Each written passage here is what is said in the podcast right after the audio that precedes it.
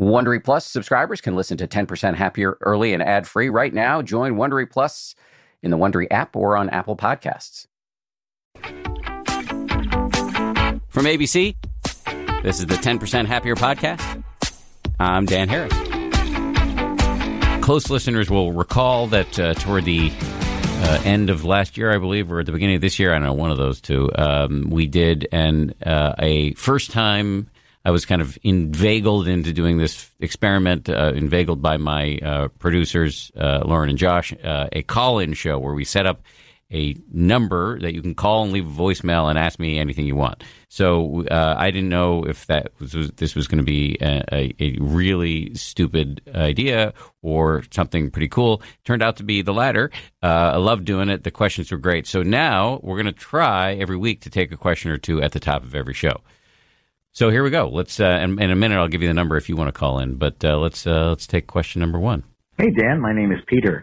I uh, began listening to your podcast, and I'm listening to your app, um, and I'm already finding six days or so in to meditating in the way that your app is teaching me to feel different. But I wonder if it's a placebo effect or if I'll have a an equal downward uh, spiral for a while.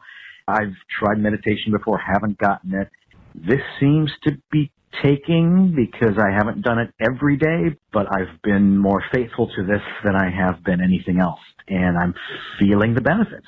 So I wonder, is this what I can continue to expect? So uh, I'm going to issue the caveat that um, I always do, and I think it's important to do, which is that I'm not a meditation teacher. Um, I'm just a fellow meditator um, who's written a few books on the subject, so I'm not like a complete um, uh, moron, but um, close to it. So, having said that, uh, I think that um, first of all, what you're describing sounds great, and congratulations. Uh, and you know, meditation does, in my experience, have benefits, and they are what you describe, which is that you uh, are boosting uh, your ability to focus and pay attention, and you're boosting your ability to be mindful. In other words, to be non-judgmentally aware of whatever's happening in your head, so that it doesn't yank you around. And um, uh, so, so that what you're describing doesn't sound to me otherworldly, unrealistic you know, metaphysical, any, anything um, uh, that that is ultimately unreliable.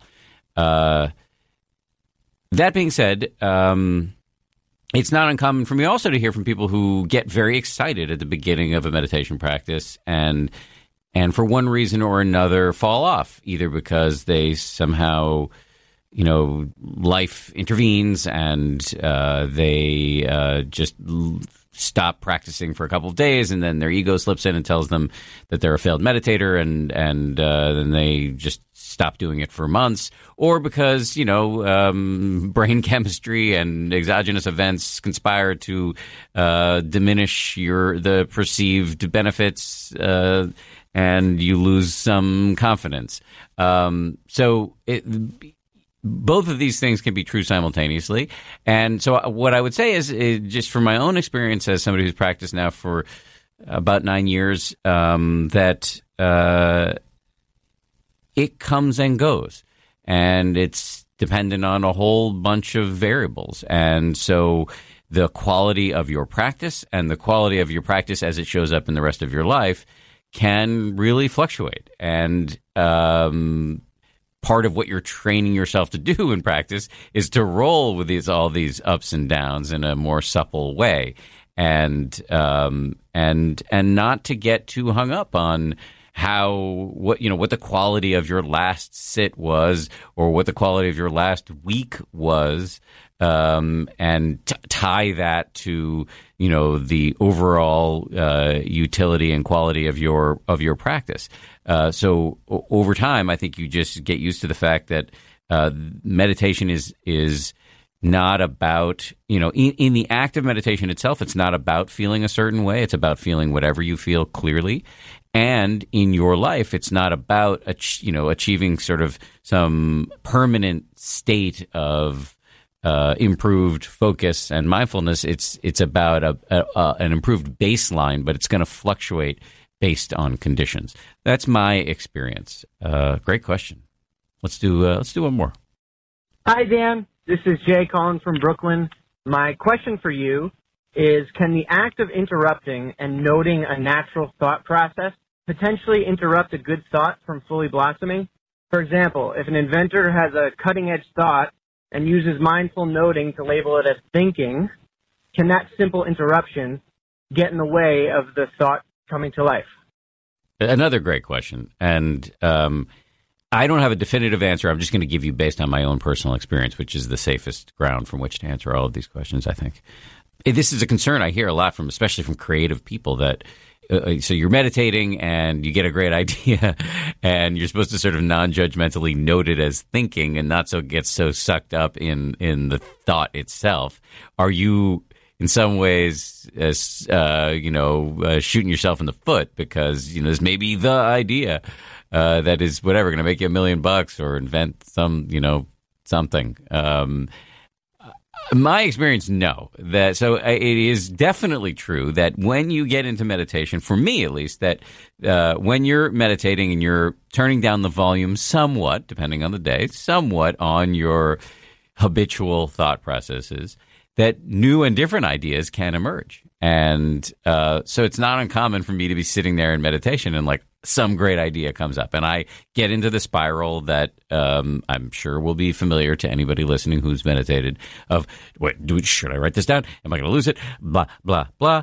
Uh, but then uh, what I've learned how to do over time is just uh, trust that if it's truly a good idea, it will still be there when I stop meditating.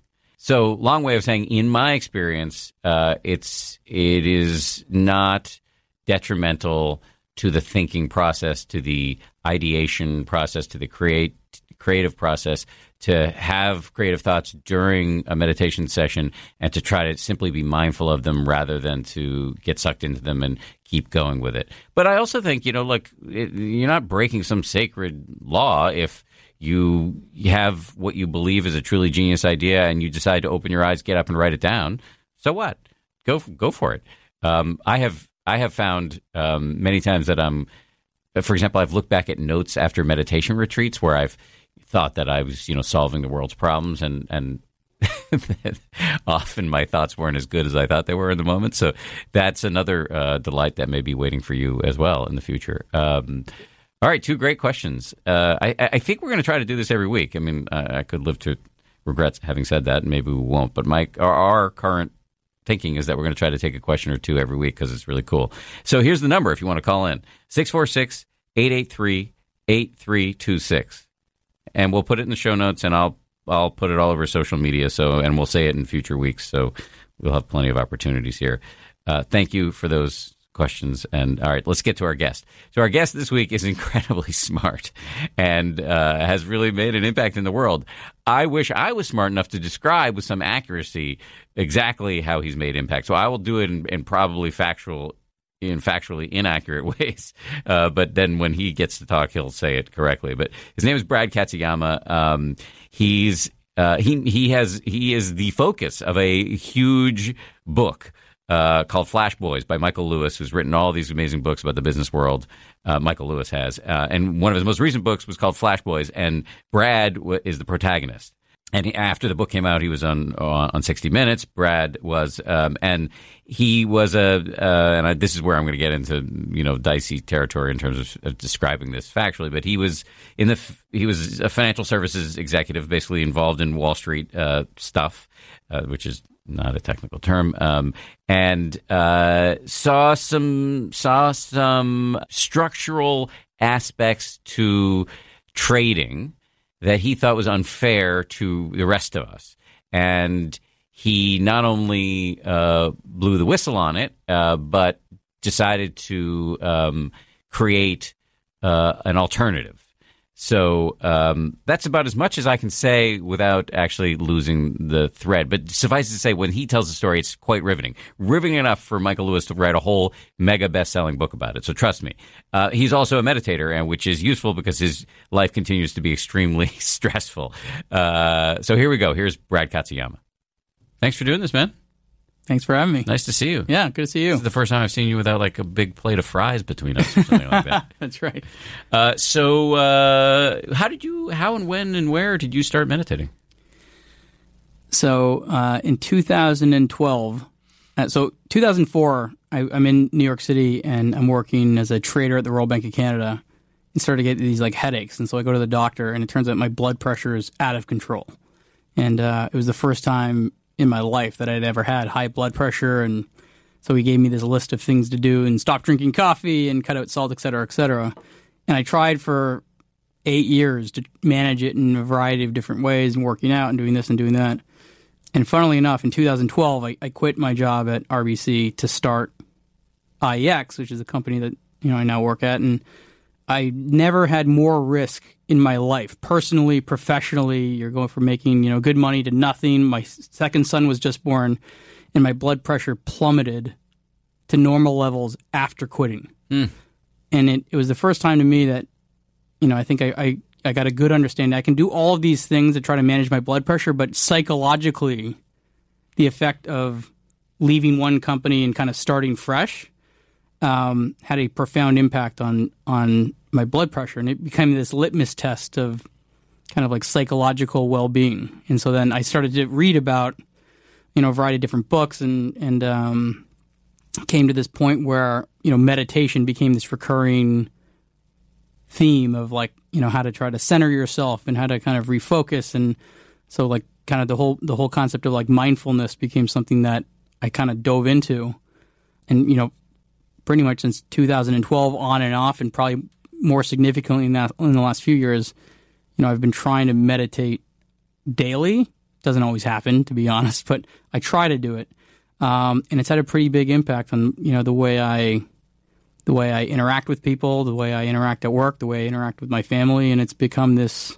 kind of like you know place for me to to reset, and it's been it's been really helpful. What kind of meditation are you doing? Where do you do it? Um, how long? Yeah, so um, I'm at this is probably shameful to say, but I'm at 12 minutes. That's good. Uh, That's not shameful. okay, This is a safe place. So I my one of my new mottos is Yeah. one minute counts. right, uh, so yeah, so I'm at 12.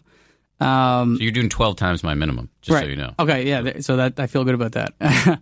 I'll do it on the trains coming home from work. So I, we moved to Connecticut, and so I found that when I'm on the train coming home, it you need to kind of like create a routine.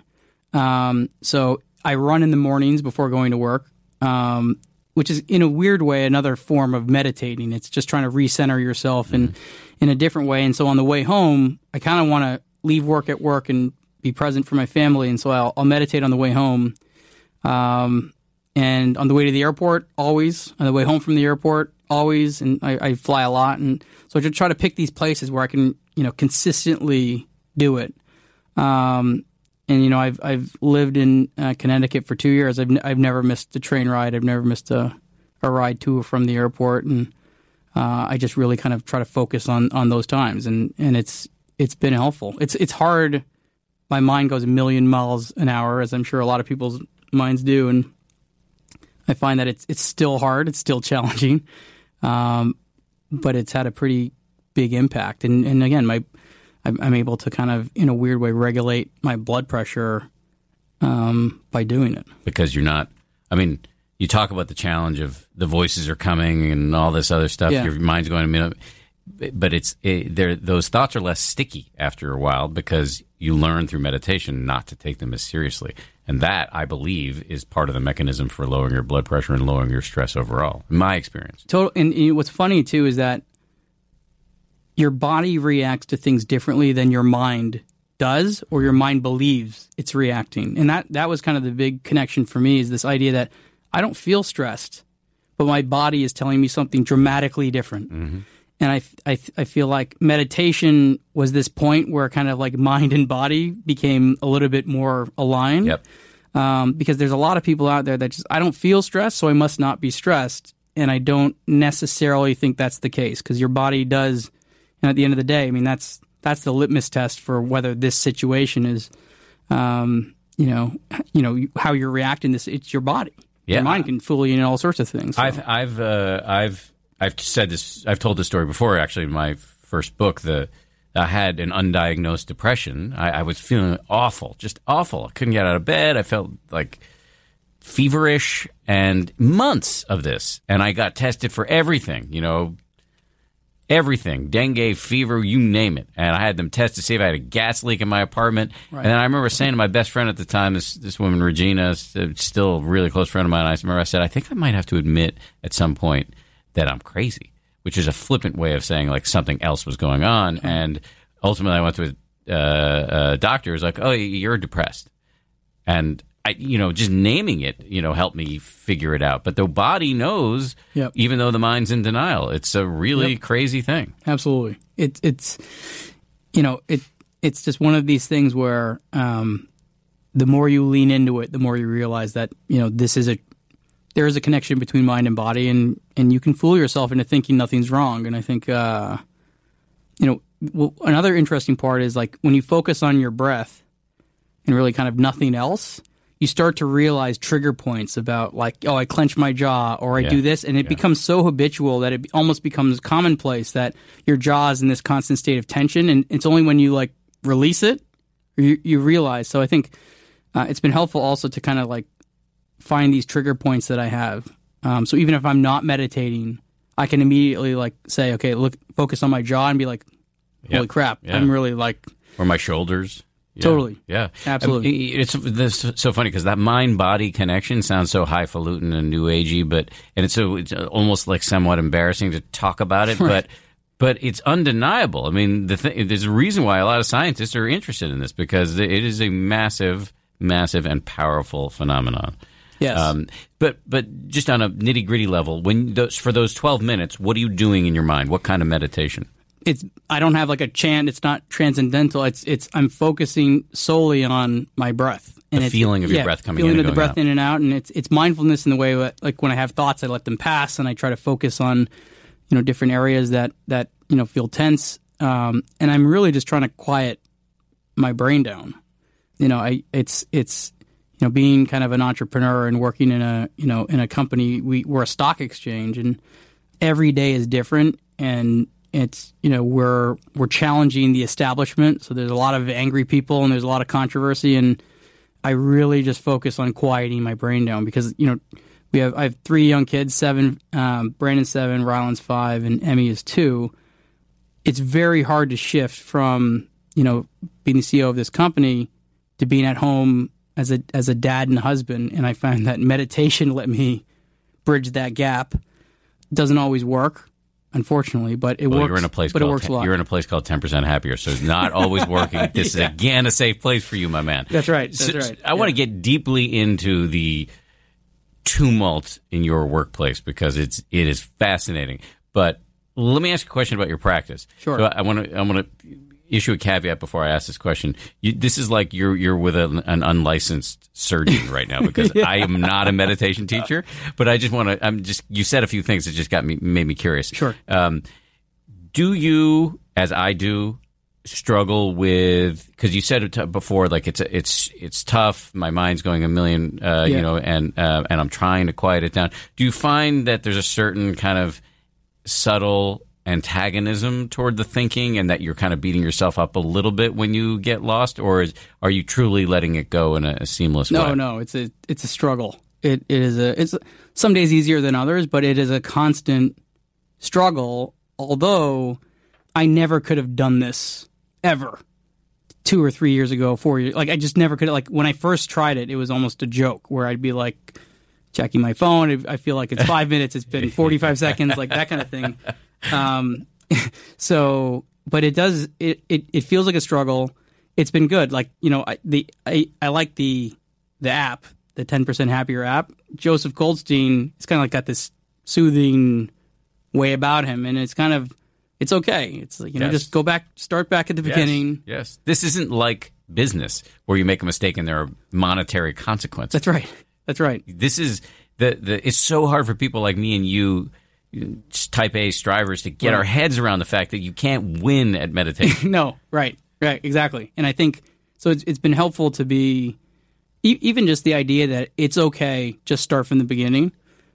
Just that simple thought gives you something else to focus on other than saying I suck at meditating. Yes. Um, so that's that's been helpful. So I have to say, and I think this will be reassuring. I've been meditating for coming on nine years, and I literally do ten times the amount of daily meditation Yeah. that you do.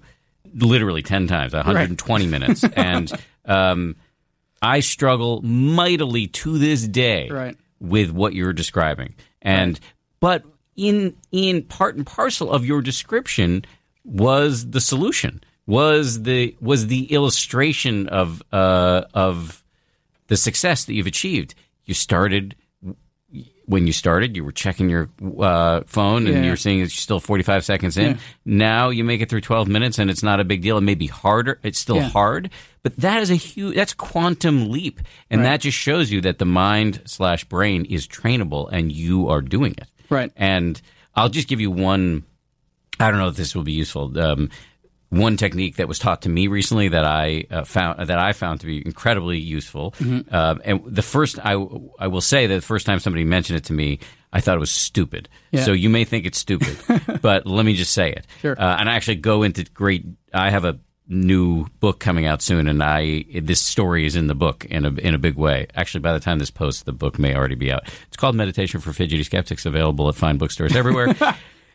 plug now done. Um, uh, it- the book is written with this guy Jeff Warren, who's one of my favorite meditation teachers. Amazing guy, and we were we did this cross country road trip in a big stupid orange bus with ten percent happier decals on the side, and we went out and met people who were interested in meditation but not doing it and helped them get over the hump so they could start meditating.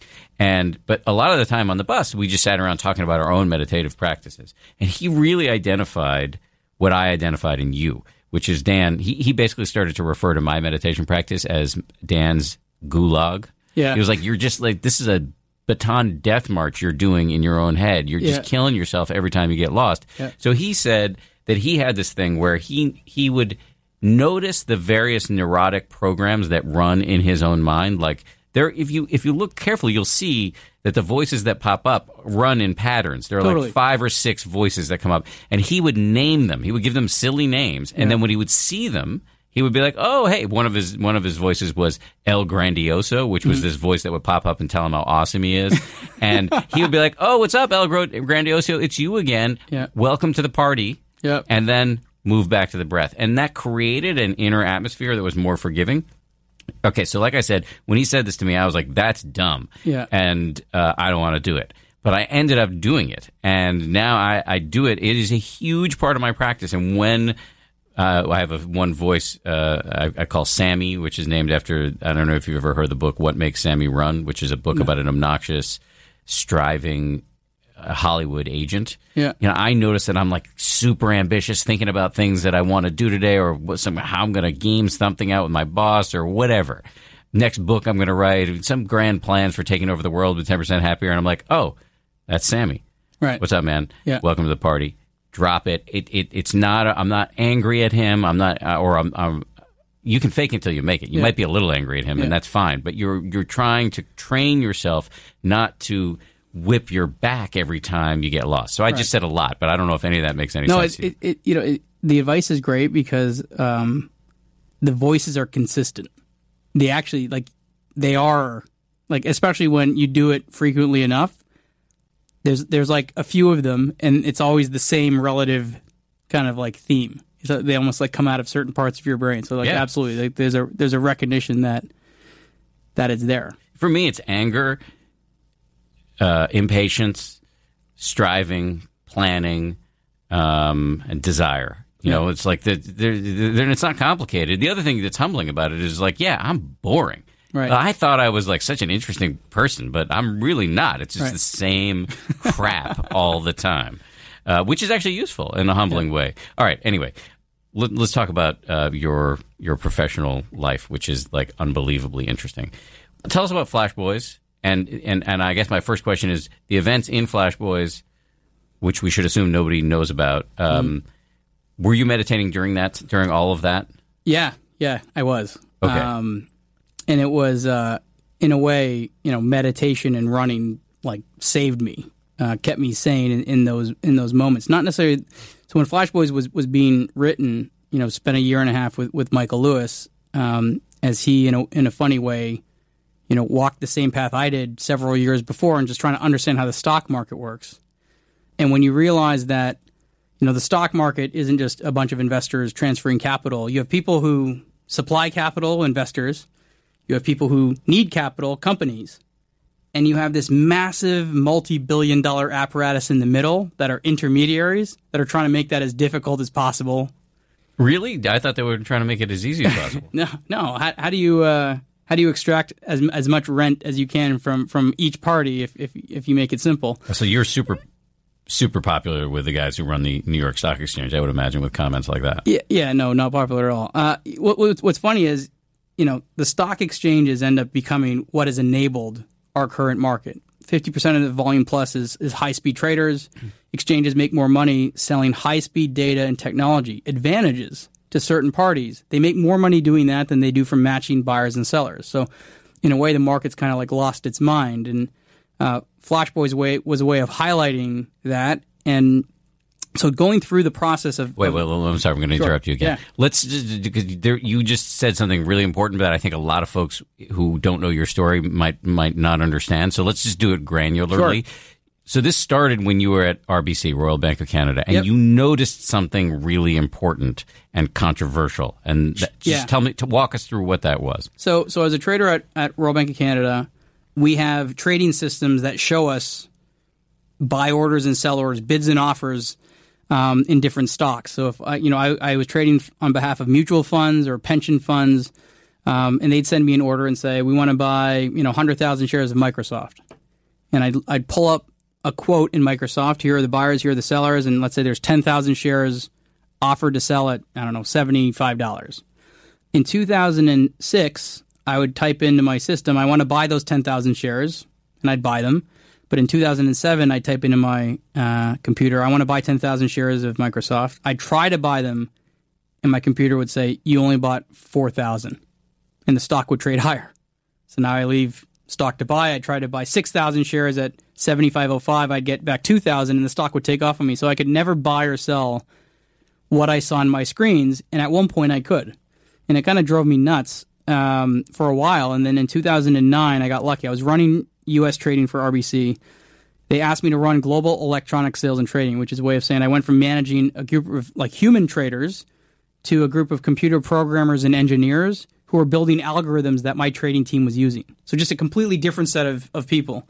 Um, and I, when I went over to manage this group, what I realized was that they actually understood that the stock market is not. You turn on CNBC and you see a bunch of people running around on the floor of the exchange. No trading happens on that floor.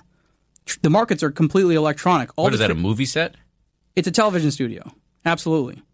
All the trading happens in, in data centers out in New Jersey.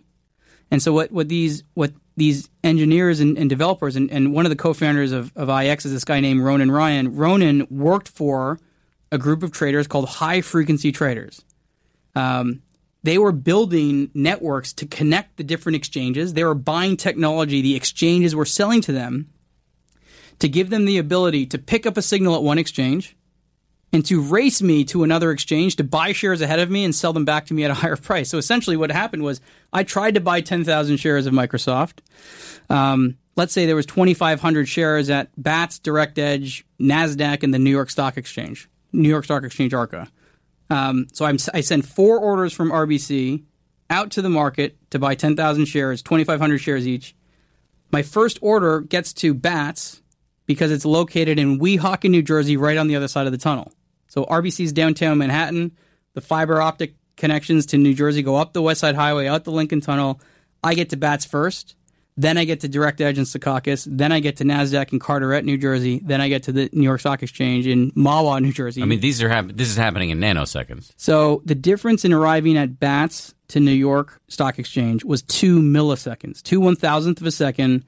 It's 300 milliseconds to blink your eye. So I thought that was actually fast. Ronan comes to RBC. I hired him there, and he said, "Well, hold on. I just built a network that can get my high-speed trading clients from Bats to New York Stock Exchange in 476 microseconds." which is four times faster than my me at RBC. And I'm like, how in the world can you do that? And he said, well, we buy faster technology from the exchanges. There's there's now you know they're erecting microwave towers on the roof. You're going through a, a fiber optic cable. So basically, they were selling people the ability to pick up information what I think is instantaneous. I think I'm buying 10,000 shares. It's not instantaneous. It's a series of events, and the exchanges are selling the ability to actually insert high speed traders into the middle of my trade to buy shares ahead of me to sell back to me at a higher price. This show is brought to you by BetterHelp. I got to tell you, I feel so much better when I talk about my anxiety instead of keeping it bottled up. There's an expression that I first heard from the great researcher and also Zen practitioner Robert Waldinger never worry alone. Our temptation many times is to keep it bottled up, but the data really show that the people who do the best in life, who live the longest and are the happiest, have strong relationships with people with whom they can talk about whatever's going on in their lives. And for me, therapy is part of that. If you're thinking of starting therapy, you might give BetterHelp a try. It's entirely online, designed to be convenient, flexible, and suited to your schedule. Get it off your chest with BetterHelp. Visit betterhelp.com slash happier today to get 10% off your first month. That's betterhelp, H-E-L-P dot com slash happier.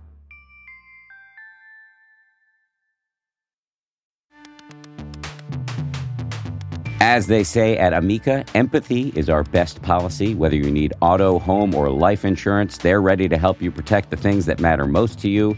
They're a mutual company, customer owned, in service to you. Amica representatives are here when you need them, and you can take comfort knowing a real person will be there on the phone to take care of you because the greatest measure of their success is your satisfaction.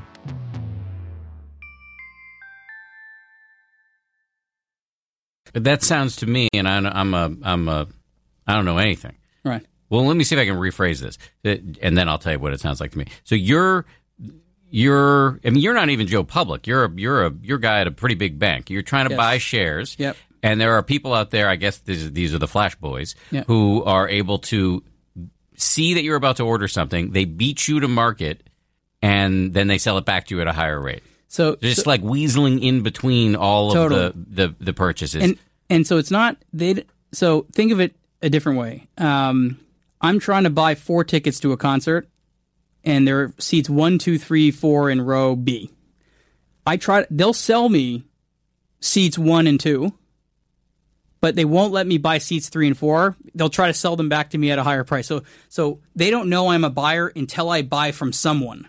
So that's me buying from someone on Bats. Now they know I'm a buyer, and now they're racing. Bats is an exchange. Bats is Yeah. an exchange. Yeah. Yeah. So they, they they saw me buy at the first exchange, and they're they're racing me to exchanges two, three, and four to buy stock ahead of me to cancel those sell orders to basically just get in the middle of my trade. And and it's This um, is legal? oddly yes. Michael Lewis asked the same question: How can how in the world can this be legal? And I think the challenge is is that as the market evolved, these traders ended up trading at speeds no one imagined. And the exchanges, in a very weird way, are in this position as as self-regulatory organizations. They, there's a very high bar to be an exchange. There, there's almost like an honor to be in a national stock exchange, and and they corrupted themselves because they, sold people the ability um, to trade ahead of other people. As long as you're willing, think, think of it a different way. The role of the exchange is like a referee. There's two teams playing. There's a set of rules. My job is to enforce the rules. So a buyer and a seller um, on an exchange are like the two teams. You have the referees in our stock market, the exchanges. They make more money selling things to one of the teams than they actually do from refereeing the game. So if that was happening in the NFL, they, they're, the, the refs are selling. They have merchandise. They have this. They're selling nutritional packages. There's Or they're selling turbocharged cleats to the Astros, but not the Dodgers. Absolutely. Who do you think they're neutral? Absolutely not. They want the people buying the turbocharged cleats to win more than they lose because if they lost more than they won, they'd stop buying the cleats. But but so is this legal? It is legal, It's- right? It is legal. Nobody's gone to jail over this. Well, there there have been a bunch of fines and, and things like that. Um, but it's more about the fact that you didn't disclose the fact that you were selling these things to these other people, or you hid the fact that you did this. I think the overall practice is really what we had a problem with. So so part of the idea behind quitting my job at RBC and starting IEX was the idea that what was happening was legal. Um, I could go down and you know we could go down and complain in Washington D.C. and picket and do a bunch of you know stuff, or you can go out and try to build a different kind of stock exchange. and that's that's what IEX is. That's what IEX, IEX was our, our market response to say, you know what, not every stock exchange has to sell advantages. Not every stock exchange has to favor high speed traders at the expense of investors. We're going to build an exchange that actually protects investors from certain aspects of high speed trading. We, we have a speed bump. We slow orders down instead of speeding people up by selling them faster. Um, you know, technology, we slow people down. And it created literally a complete maelstrom in the markets. People went ballistic in the fact that we tried to actually just do something fair. Full disclosure: my brother, my little brother, I like to call him my little brother, especially when he's not here because he's actually taller than me. Uh, Matt is an investor in your company, um, and that's how we know each other. Yes. Um, Well, and- funnily enough, yeah, and if you haven't that's even, not how we know each other. Well, maybe slightly. I read the book, and then it was only I then I started watching videos online. I'm like, Dan looks a lot like Matt. So I reached out to Matt and I'm like, is this your is this your brother? Because if so, I want to. What's funny is the book the the book is the book I give. I've I've been talking about meditation on and off to a lot of my uh, friends and, and family, but a lot of the books were have, are kind of I don't want to call them crazy, but different. maybe a little annoying. 10% Happier was the first book that I felt comfortable recommending to people to kind of experience wh- what I feel like I'm experiencing because it it explained it in a way that makes it okay to be cynical. And I think most people who have never experienced meditation are naturally cynical. And so you have to almost embrace the cynicism to get someone to a point of, of appreciating. Right. I appreciate that. Um, So I know. So basically, I, I sought you out through him, but he, he yeah. Ah, so I see, That I that see. was the yeah. Well, if you have any embarrassing stories about him at any point, feel free to share because No, I like great. I like making fun of Matt. He is, by the way, the secret. He and my wife are the secret. My secret weapons. They basically are my primary editors on everything I do. Right. Um, and Matt was Matt came up with many of the best ideas that went into ten percent happier. And if he ever asks me to repeat that, I won't. Um, so, so anyway, so that uh, all out of the way, um, you say it created a maelstrom in the marketplace. W- uh, w- I- uh, What what was the reaction? Because you decided to do a stock exchange the way you thought it was ethical to do. Is, is it working? And, and are people mad at you? Yeah, so it, so it's definitely working. Um, you know, our first day we did five hundred sixty thousand shares. Um, you know, a couple million dollars in trading, and our record now we, we've we've had a day that was ten point seven billion dollars uh, of trades happening on IEX. So so it's it's gone well. We continue to grow. Um, in the simplest way, if if the playing field is unlevel and you come in and try to level it, anyone who benefited from the unlevel playing field is going to be unhappy about that. Like it's it's kind of that that simple. There's a lot of people who benefited from the system that existed, perpetuated the system that existed, made a tremendous billions of dollars off that system, and we came in and said, you know what?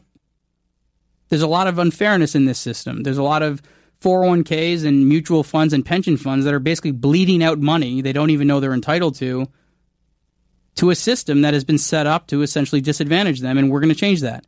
Uh, a lot of, not a lot of people, very select companies got very, very, very upset because they make a tremendous amount of money from the system. So New York Stock Exchange, furious, Nasdaq, et cetera. and how does that fury manifest? Suing you, uh, sla- uh, you know, saying So I'll give you a good example. So to be an exchange, which we are now, we started as, as kind of like a lightly regulated exchange, but uh, we went through a process. Um, it was a two-year process to get an exchange license from the SEC. The SEC has to hand you a license to say, you know, you can be a national stock exchange, um, and it led to a very public fight because the New York Nasdaq, et cetera, didn't want us to be an exchange. So they wrote nasty letters to the SEC about IEX. They called us all sorts of names. We've been called, you know, un-American, unfair, and et cetera, et cetera.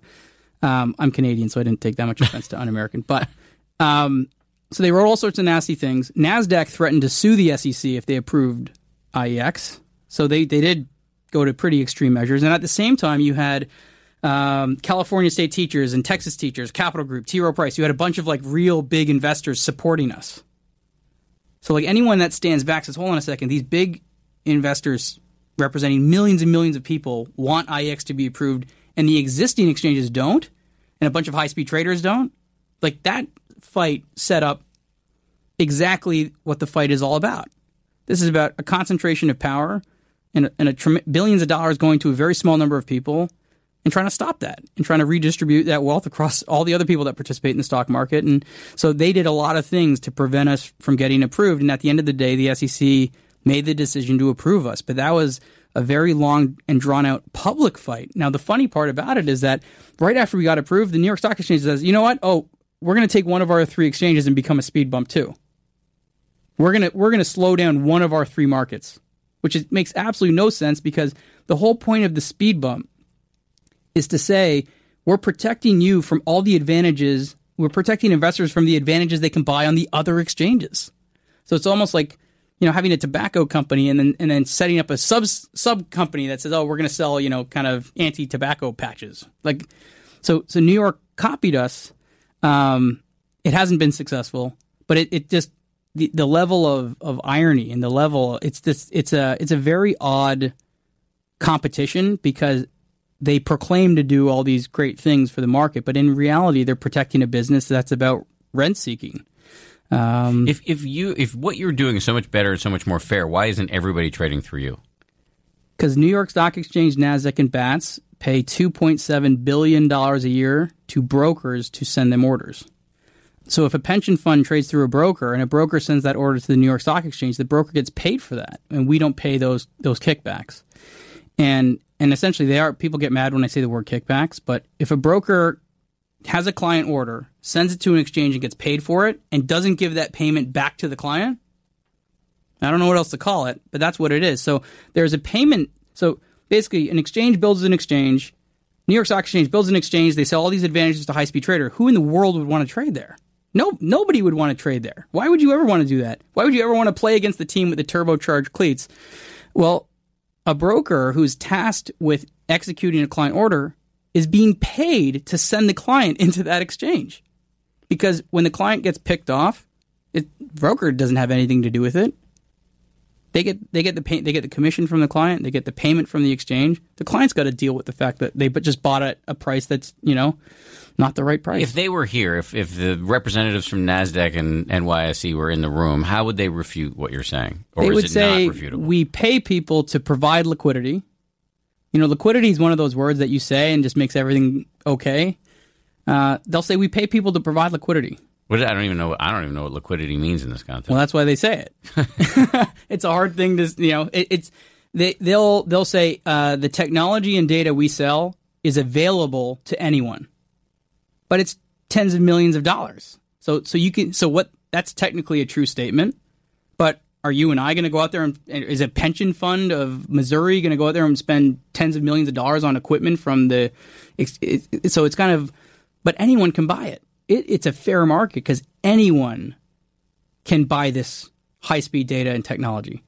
We pay people rebates, they call them rebates, to provide liquidity on our market. Uh, so it's you know there's there's industry buzzwords that you know people use, and and, and, and honestly, before IEX launched as an exchange, every single exchange paid rebates, right? Market data and technology is is the is a huge revenue source for all of these exchanges. So we're just we're a different kind of exchange. So, um, you know, but yeah, it's it's very hard to refute in English. So I think use the word fight, and and and I think people will hear the passion in your voice. Right. Because um, you're engaged in a fight. And it's clear yeah. to you, me uh, sitting here and having had private conversations with you uh, before that you're really you're really worked up about this. And I just wonder how do you stop this from inf- just bleeding into every aspect of your life, like just dominating your thoughts when maybe you want to be you know, just focusing on your kids or talking to your wife yeah. or whatever. Like, hey, this sounds so all engrossing. Yeah, it's it's so meditation and running are my two big outlets. And and they force in a way introspection. I think you have to at the end of the day we're in this huge fight um, and we're running a marathon.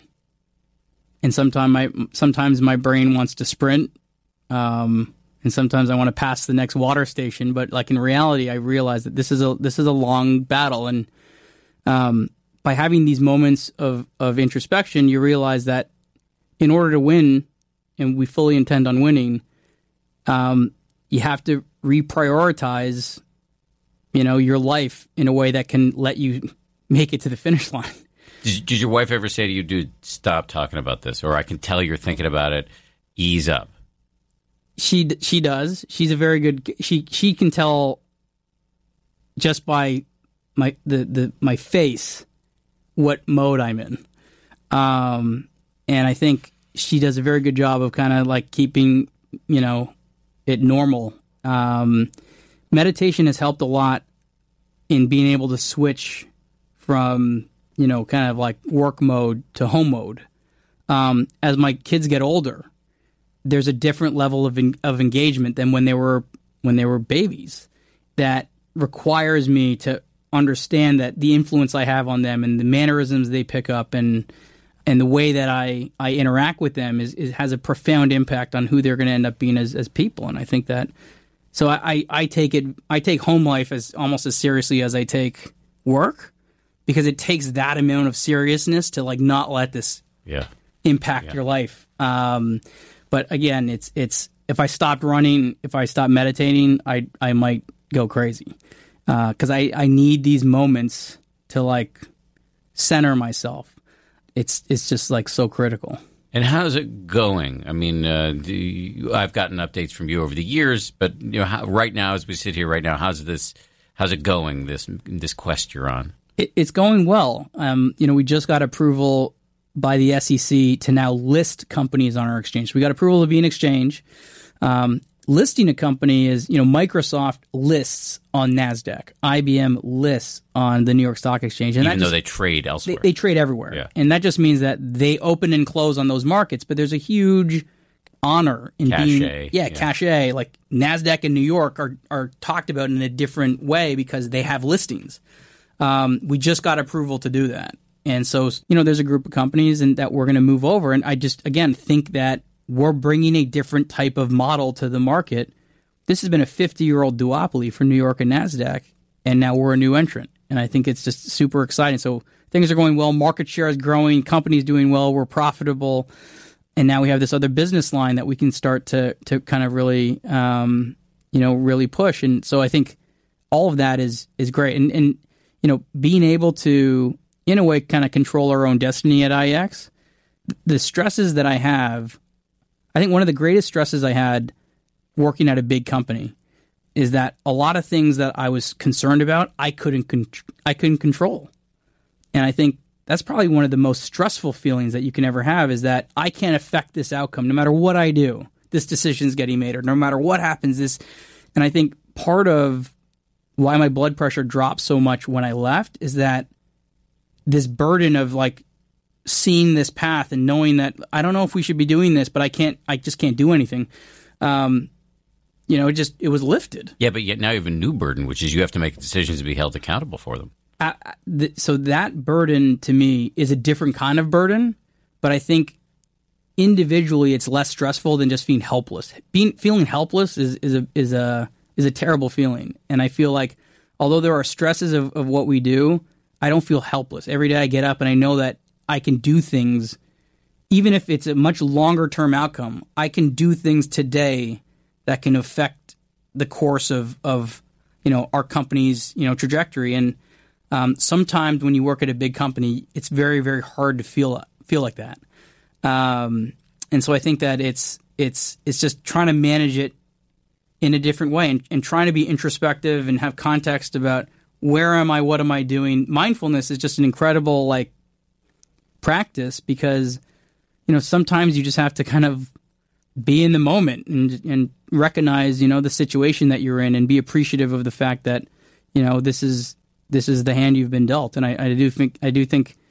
there, there's a lot of stress in our job. It's never I've never been a controversial person. The funniest thing about all of this is that I spend my entire life trying to get along with people. Like there are very few people that say that this Brad I don't like him before Flash Boys. Um, it's just you know why make life more difficult on yourself? But now obviously it's it's controversial and there's a lot of people that don't like me. And how do you know that? Do they actually say I don't like you, or they, Sometimes, yeah. yeah. Where where would you meet somebody who's going to say that to you at a congressional hearing where you're testifying or something like that? Yeah, sometimes it, it's it's you know it'll be you know in DC or it'll be at an industry events or it'll be you know here or there or you hear from other people oh these people hate you or this it's just it's it, it in a way it, it you know um, if no one disliked what we were doing, I would question what we're doing. Yeah. you're you're trying to disrupt. Yeah, and I and I think uh, you know, although it's not, I, I don't, I don't know if I would have ever said at the time, rewind the clock 15 years, this is what I want to be doing with my life. Um, this just happened to be the hand I was dealt, and and I and I played the cards to the best of my ability. Um, and and I think that in, a way, you know, what I what I really liked about Flash Boys is that Michael Lewis did not turn me into this character that's larger than life. That was this rebel that took on the system. Like he painted me exactly as I am. I, I was just a guy in a certain place, faced with a certain set of decisions that made decisions that I think a lot of people would have made in my in my situation. It, this is you've been a great interviewee. What are there things that I should have asked you that I didn't? Areas that you wanted to explore that that you feel like I failed to guide us into? No, I mean I, I do think it's you know what's interesting is is that a lot of people think that you know meditation or even mindfulness is about you know you might you you'll lose your edge mm. or you'll become soft um, and in a way it's it's i don't want to say it's the opposite because you can be direct but not aggressive you could be um, you know you can be it, it provides me with a, a level of clarity that i think i wouldn't otherwise have if i didn't do it have you ever had moments where you think maybe I'm losing my edge a little bit, or do you have so much edge that this is just taking a, a, a little bit of edge off of it? No, I I, I think, uh, especially kind of in my job now, I feel like I can recognize when I'm not meditating enough, or I'm not getting I'm not getting that part of what I need because my my thinking gets cloudy, and my you know my decision making starts to lapse, or I'm reacting more than I want to, and and I gotta you know kind of like refocus. So I feel like if anything now, I'll notice moments where I lack focus and clarity, rather than like, oh, I just meditated and I feel soft. It, it's it's almost, funnily enough, it's almost it's almost the opposite. When you can think very clearly and dec- you'll you'll be more decisive. Um, you'll you'll have more conviction, um, and that to me, decisiveness and conviction are kind of the opposite of soft. Yeah. Um, but I do think that you know, if anyone feels that, you know, mindfulness and meditation is, is kind of. Cr- what's interesting is that I think it's just starting to get into, and again, your book, your book probably, you know, hits this area. A lot of people that were focused on, on meditation would have come from a certain kind of walk of life. And it was easier for them to embrace it. And I think that you know the industries that we come from are a little bit different, and it, there's more Type A's that are attracted to it, and it's more driven, and it's more like competitive, and I feel like it's just starting to kind of break in um, to that realm. You know, I have uh, an executive coach I work with, Kate Bednarski, and you know she worked at Nike. She had all she had this great like kind of like business resume. I started working with her, and it was all about mindfulness. We hardly ever talked about about work. Um, and I have her working with my executive team and there, it's the people I never would have thought would have responded to this type of coaching are absolutely loving it, and and the changes are extremely positive. You know, it's it's it's it's it's not a sign of weakness whatsoever to think that this is the type of you know you know uh, skill set that you know hard charging type A's should think about developing. It's almost the opposite. Yeah. No, I mean, look, you're preaching to the to the one man choir over here. Absolutely, I agree, and I, you're a great poster boy for the point I'm always trying to make about. Hey, this is not does not mean you're going to lose your edge. If you're more focused and less yanked around by your emotion, you have more edge, and it may be edge without edginess. You know, you're you're yeah. you can uh, communicate more clearly without carrying you know the fight you have with your wife over into this conversation and being mean to people. You know, there there it's it's a it's a cleaner, calmer, saner way to operate, in my view. Yeah, absolutely. And, and in today's day and age, like with you know heightened sensitivity, it's like decisiveness is important, and and and and doing that in a in a consistent and and clear way. You know, you know in the in you know 10 or 15 years ago, people could, you know, blow up and have volatile outbursts and be smashing things. And like that, that happened a lot in, in finance. I don't know if that per- persona can exist in today's world. Um, all it takes is one social media post, and that person probably is out of a job. So it's kind of like And millennials don't put up with that stuff. I mean, they don't. They really don't like it. I mean, Gen X. I, I, where are, are you a millennial? I'm 78. I'm Okay, probably. Gen yeah, X. Yeah. I mean, like my generation, the, the the role models that I had, they were losing their tempers a lot. You know, Yeah. like in this building here at ABC, nobody who's still here, but like that does not fly now. No, no. And if it did, it'd be it'd be videoed and it'd be Yes, put on. yes. it'd be over quickly. So I think this is such a good practice to say you can you can have all these things, you can have that edge, and you can have that level of aggression, but try to focus it. And again, I'm not perfect. I was a trader, so like I'm I'm I'm always working on.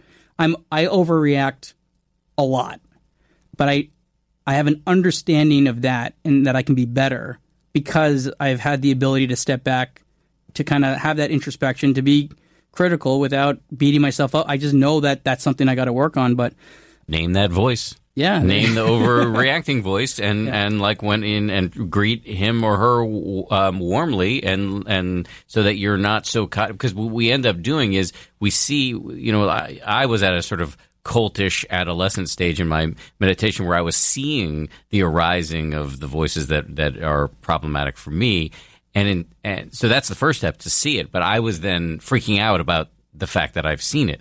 It's um, really for you. It's like you know you you you know your wiring, which is that you tend to overreact to stimuli. Um, but that's cool. Like you can't help that. That's not your fault. That's the way you were made. And but then the thing is, can you see it happening, and then can you let it pass without freaking out about it? And that is the ninja move of this whole game. yeah, absolutely. I mean, I, I for I don't know how many nine years, I was trained to react. Yeah, I was a trader. yeah. And now I'm trying to untrain myself by by in in a way by meditating. Like it, it is a learned skill, um, and I think again, it's it's you know after talking, I should do it for more than twelve minutes. This this conversation has just convinced me to up my minutes. Well, I, I, I, want I want to be careful about that because hum, uh, I learned the reason why I wrote this most recent book. The, the so um, just as a little backstory, so I, you know what ten percent happier is, but I wrote that book because I first of all I didn't think I was going to read it, but I thought that what if I had any value to add was because I have no nothing original to say about meditation, but if I had any value to add, it was that I could talk about it using the F word and some humor and Right. and talk about it from perspective of an ambitious person.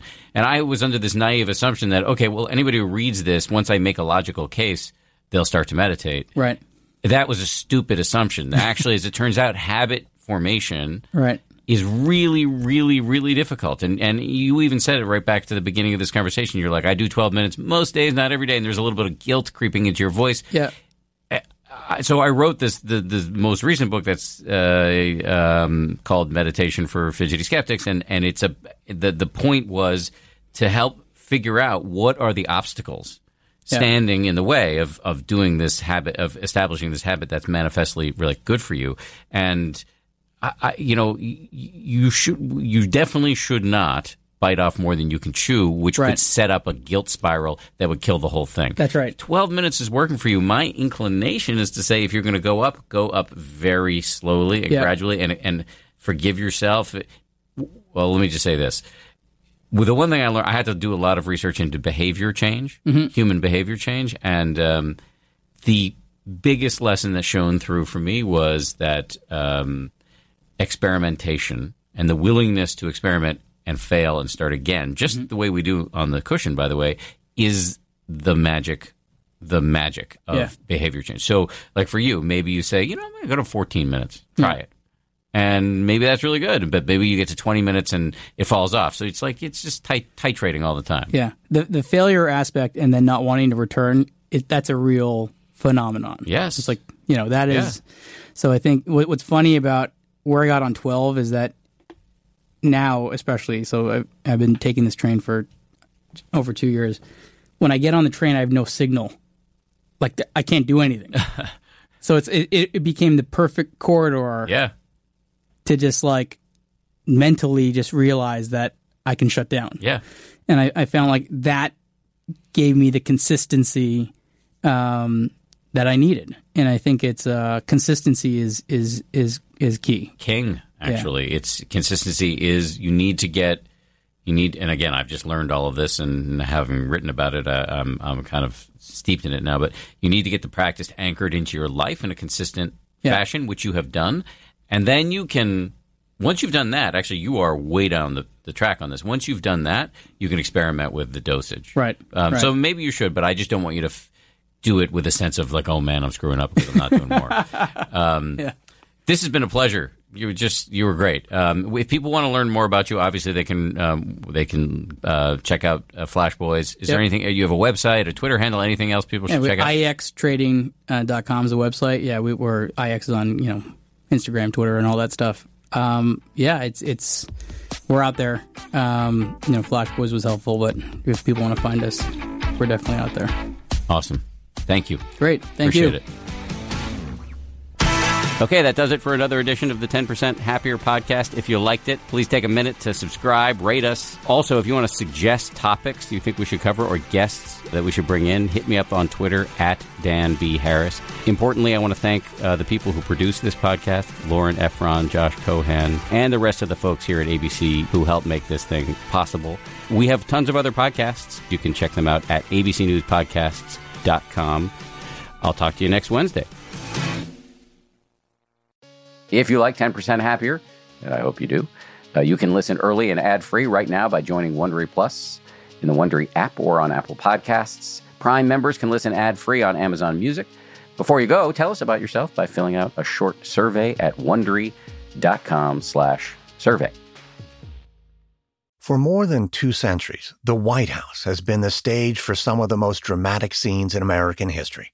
Inspired by the hit podcast American History Tellers, Wondery and William Morrow present the new book, The Hidden History of the White House. Each chapter will bring you inside the fierce power struggles, the world altering decisions, and shocking scandals that have shaped our nation. You'll be there when the very foundations of the White House are laid in 1792, and you'll watch as the British burn it down in 1814. Then you'll hear the intimate conversations between FDR and Winston Churchill as they make plans to defeat Nazi forces in 1941. And you'll be in the Situation Room when President Barack Obama approves the raid to bring down the most infamous terrorist in American history. Pre order The Hidden History of the White House now in hardcover or digital editions wherever you get your books. Once upon a beat. Remember those stories and fables that would capture your imagination and you couldn't wait to see how they would unfold? And now, when you read them as an adult, you think some of these old tales could use a fresh spin. We have a perfect podcast to bring you the stories you remember, remix, and reimagine for the kids in your life today. Join me, DJ and my trusty turntable, Baby Scratch, as we spin up new tales in the New Kids and Family podcast, Once Upon a Beat.